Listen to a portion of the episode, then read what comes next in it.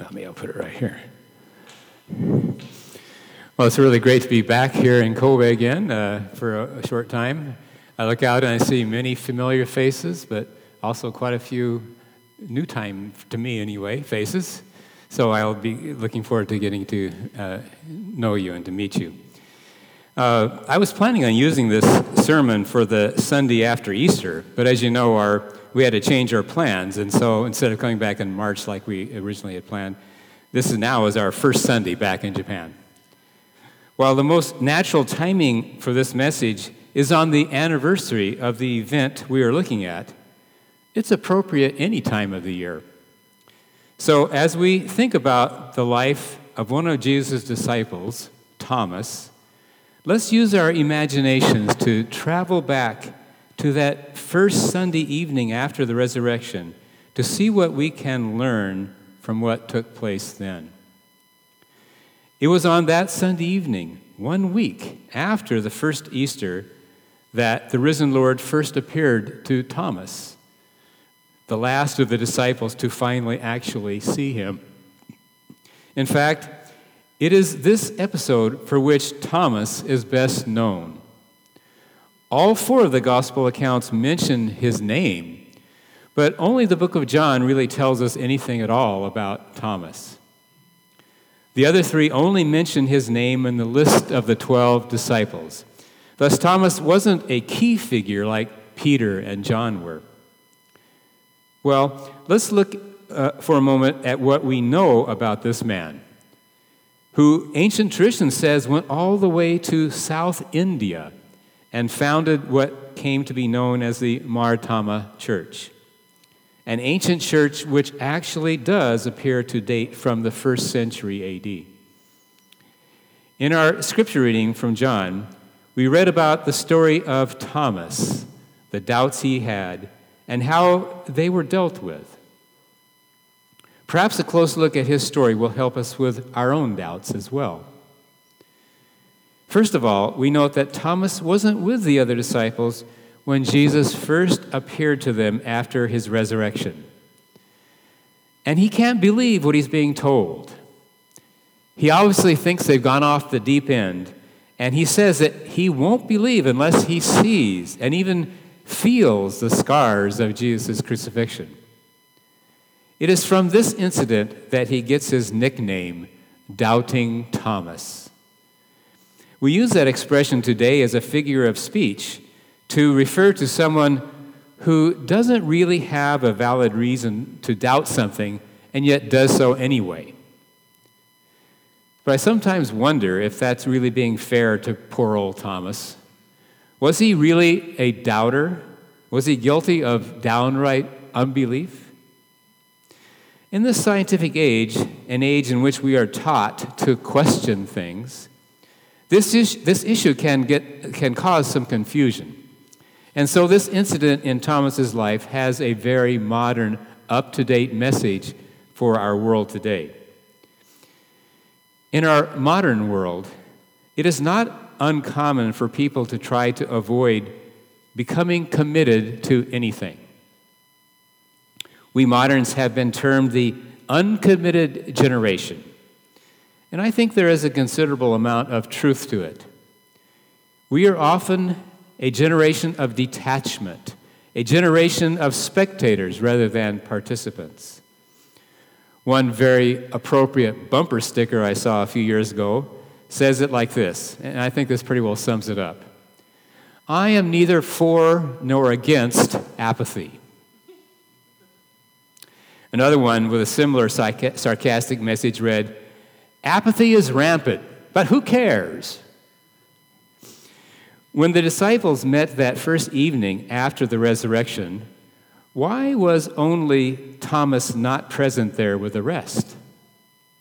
Perhaps there was some extraordinary reason, but in all probability, he probably was just down on everything and wanted to escape from the world into his own depression.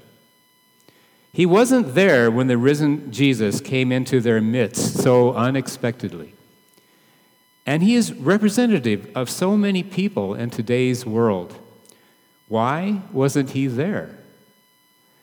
I think it is because of the kind of temperament and personality that Thomas had. While the references to Thomas are not very many, every one of them seems to paint him with a kind of a negative, pessimistic attitude. It just seems to be a part of his personality.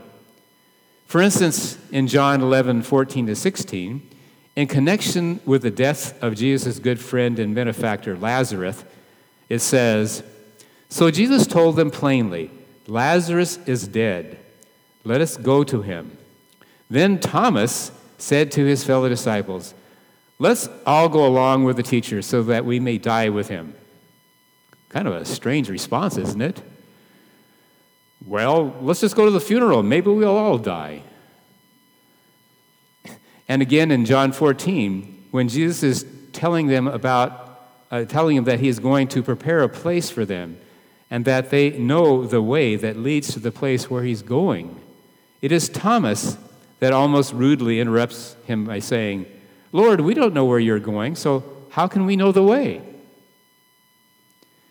That is probably something I would have wanted to ask as well if I had been there. Thomas seems to be very much like a lot of people today with his negative thinking. He expects the worst to happen in life. He looks at life through rather pessimistic and negative eyes, and he seems afraid to ever expect anything good to happen. We don't know why he was this way. We don't know the forces that shaped his personality. But I would dare say that with all of the fractured and fragmented families in today's world, with all the fighting and the instability, there are millions of people in the world today like Thomas. He is representative of a growing segment in many societies, disillusioned, pessimistic, and half-cynical in their outlook.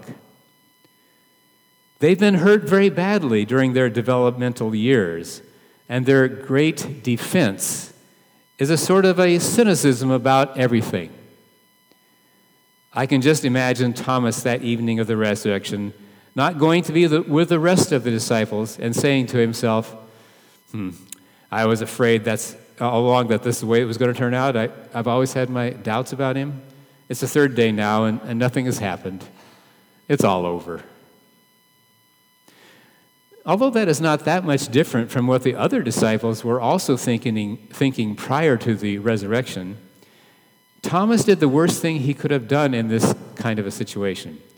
He went off by himself, away from the fellowship of others. He neglected what he needed most of all at that time, the fellowship of those who were going through the same situation that he was.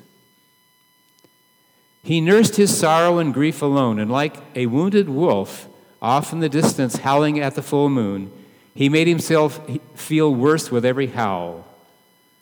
What a tragedy. He missed out on that glorious Sunday evening meeting when Jesus came walking in through the door.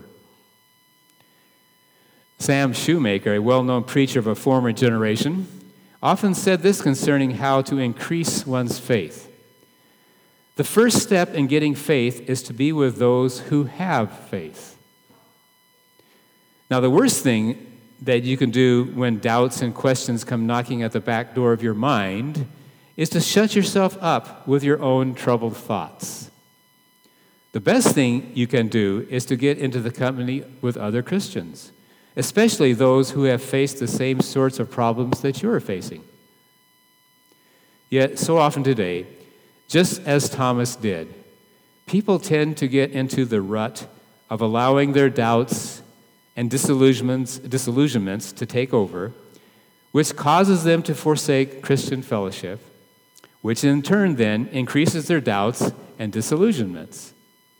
It can become a kind of a, a vicious cycle, which makes them all the more cynical. Now, having doubts in itself is not necessarily a bad thing. In fact, if we honestly face our doubts and don't simply brush them under the rug and try to hide from them, doubts can play an important role in developing one's faith. Someone once said, "He who has never deeply doubted has likewise never deeply believed." But in order for doubts to play their proper role, we have to realize that we must work through them and search out, search out answers to resolve them.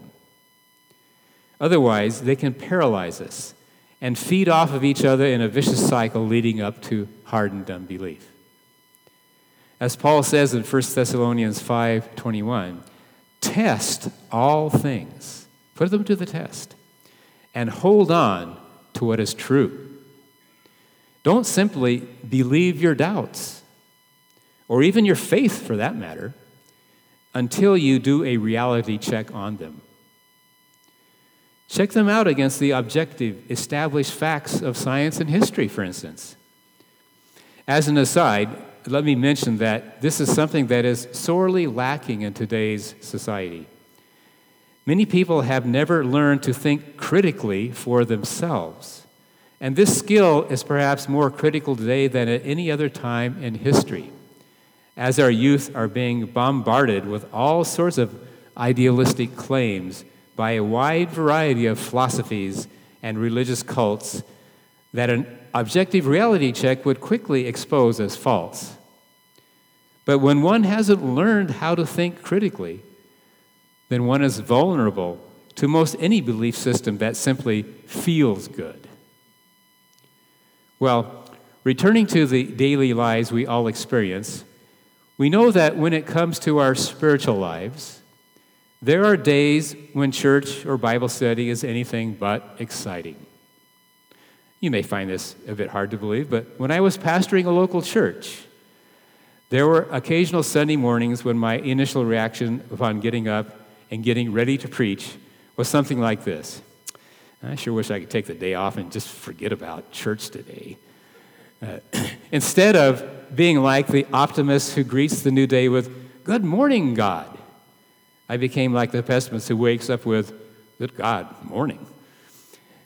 And I just seemed to be going through the motions with not much really there. But it's funny, it's so often, it seems that at times like that, the presence of Jesus just seems to show up unexpectedly into that service. And it was suddenly all different. And after it was over, it is as though he said to me, "I just wanted you to know that I'm the one who really does it all anyway. It's not really you." Yes, it is when we are gathered together as his people that the fresh winds of the Spirit blow across our hearts to reignite the smoldering kindling into a fire once again. But Thomas didn't do that. And he missed out on that great moment. So when he finally did greet, uh, meet uh, with the others, and they told him that they had seen Jesus alive again, he was in a very doubting, disbelieving mood. Now, if Thomas would have responded with something like this, "Wow, that's unbelievable. I'm having trouble believing it, but if he were only to appear to me, then I could really believe." If he had said something like that, then it would have indicated a desire to believe. It would have been positive in tone and would have been really saying something like, um, "I really want to believe, but I just need a little boost to get me over that hump."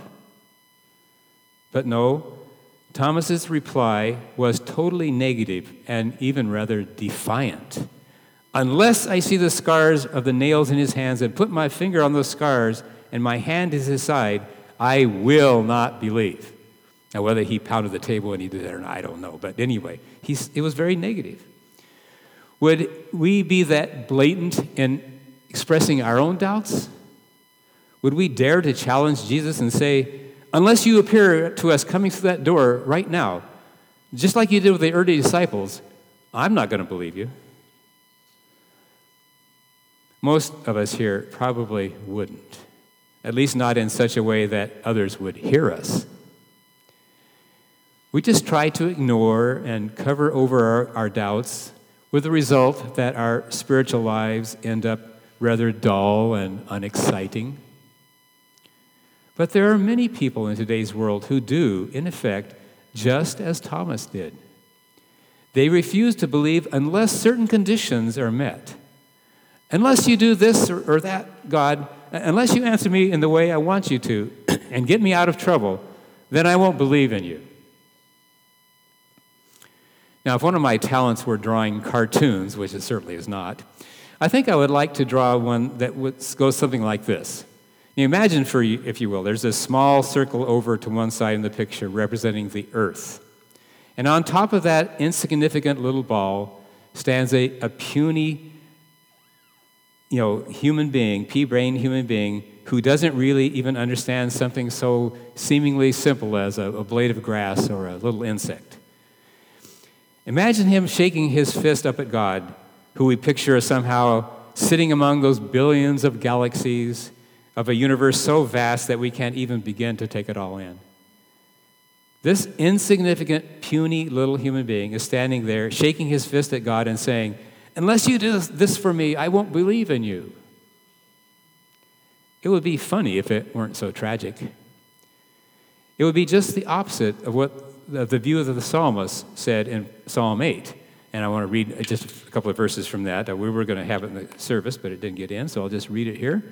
This is from uh, Psalm eight, verses three to five. It says, when I look at the night sky and see the work of your fingers, the moon and the stars you set in place, what are mere mortals that you should think about them? Human beings that you should care for them. Yet you made them only a little lower than God and crowned them with glory and honor. He realizes, the psalmist says, realizes how insignificant a human being seems when compared to the heavens, and yet that we are also very special to God. Well, how does Jesus, Jesus handle this situation? How does he approach Thomas after his defiant unbelief? Apparently, the other disciples had convinced Thomas that he ought to stay around, and so he was there the next Sunday with them behind the locked doors. And sure enough, Jesus came right into that locked room and stood among them. And then he singled out Thomas lovingly but firmly, just repeating back the same words. Thomas, put your finger here and look at my hands.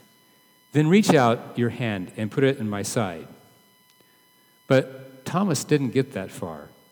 In typical Middle Eastern cultural style, he simply bowed down to the ground and said, my Lord and my God.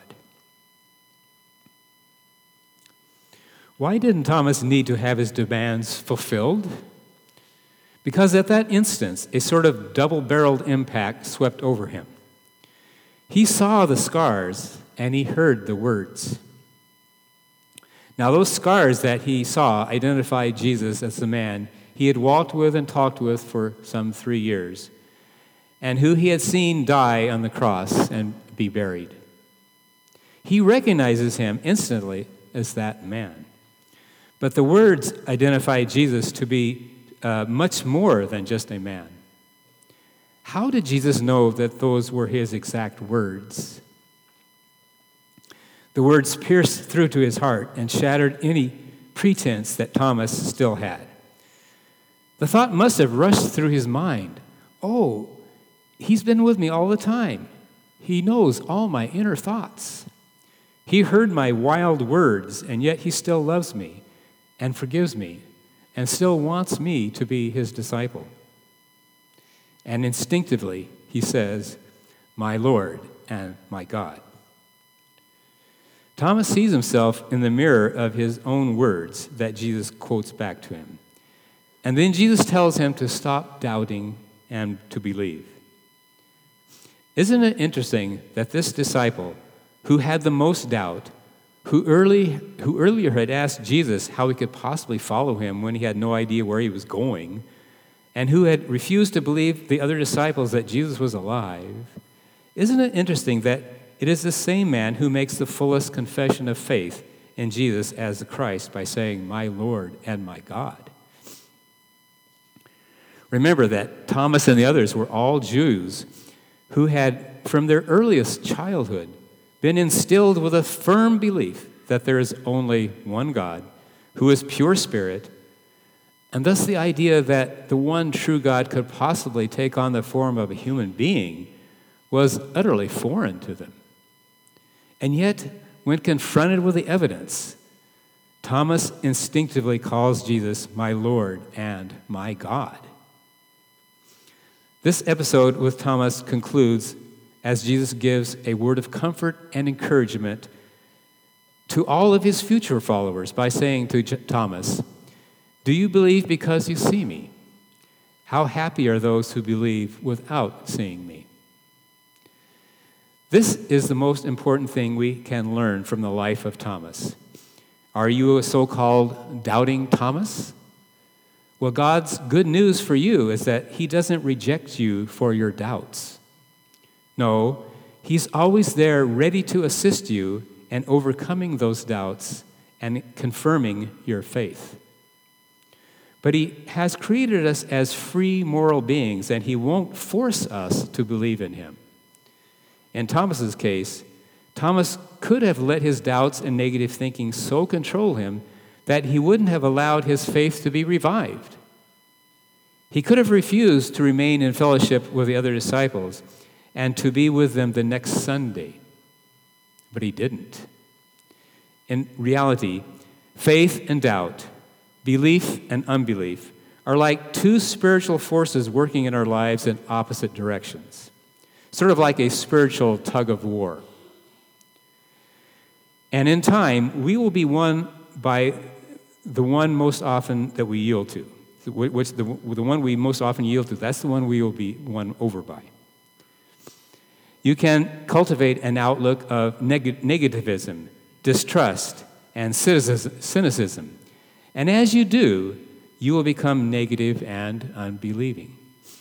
Or you can cultivate the habit of faith, expectancy, hopefulness, and trust, and your life will be shaped by those. Let's each pause and ask ourselves, what am I living by this morning? Am I living by my doubts or by my faith? Some of you may be asking, "Well, Reverend, don't you have any doubts?" You bet I do. And some pretty big ones have made assaults on the doors of my mind from time to time, especially when I've been emotionally down and physically tired. But I don't live by my doubts. I live by my faith. I should also add, however, that the kind of faith described in the Bible is not what many non-believers think it is, namely a blind faith without any evidential support that you are to conjure up on your own. Just pull yourself by your bootstraps and believe, you know. That's just based on feelings. We are not asked to just believe without any evidence. Thomas, of course, had the direct evidence of the risen Jesus standing right there before him. That's never happened to me, and I would rather expect that is the same with all of you as well. Nevertheless, we are given all sorts of evidence of God's existence, along with the historical evidence of the reality of Jesus, in addition to whatever individual experiences we have of the Holy Spirit working in our lives, that inner witness of the Holy Spirit. So true biblical faith is not a wishful thinking kind of blind faith. It is a faith that is backed up by evidence. Nevertheless, we must still act upon that faith. It has been said that no one ever really believes anything until he or she acts upon it. And that's true. Really believing in something means acting upon that belief. Let's take the example of an airplane. I just flew on one just a couple of days ago. It is quite possible to believe that a jetliner can fly you across the ocean, but to not have enough trust in it to personally get on it yourself. The people who get on the plane, however, not only entrust their lives to the plane, but also to a pilot they have never met before. Even when they get on the plane, they can't see the pilot because he or she is on the other side of a door that says, "No entry." Now, I'm not trying to make the pilot into the equivalent of God, but, uh, you know, they're all imperfect human beings just like you and me. And even the automatic pilot fails sometimes.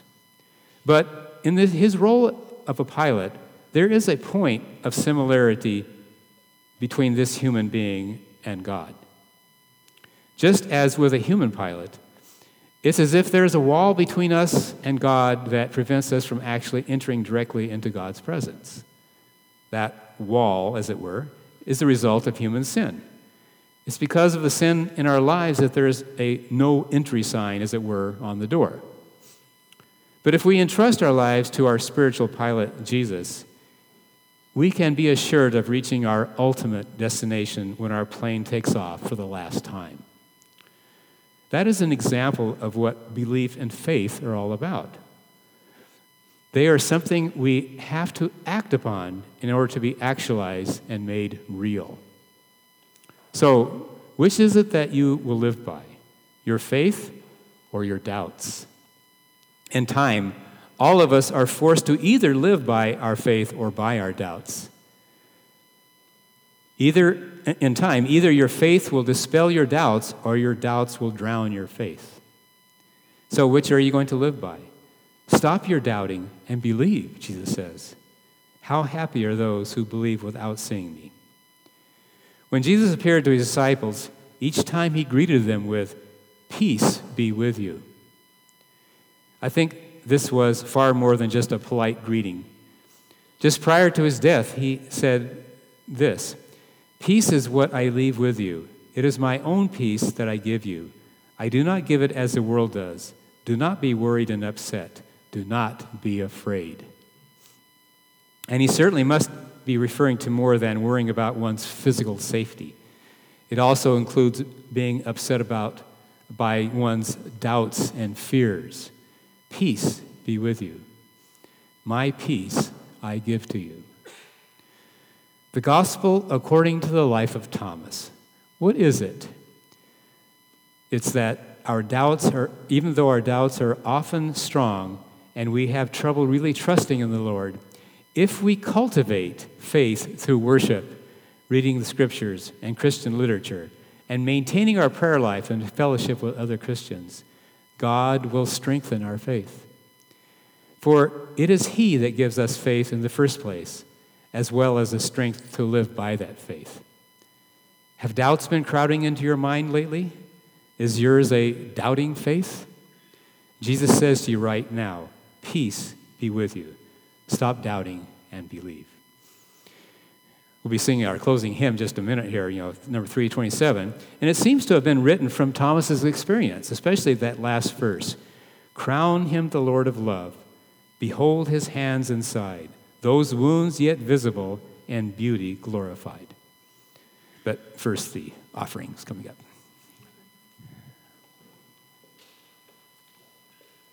Thank you, Tim. Yes.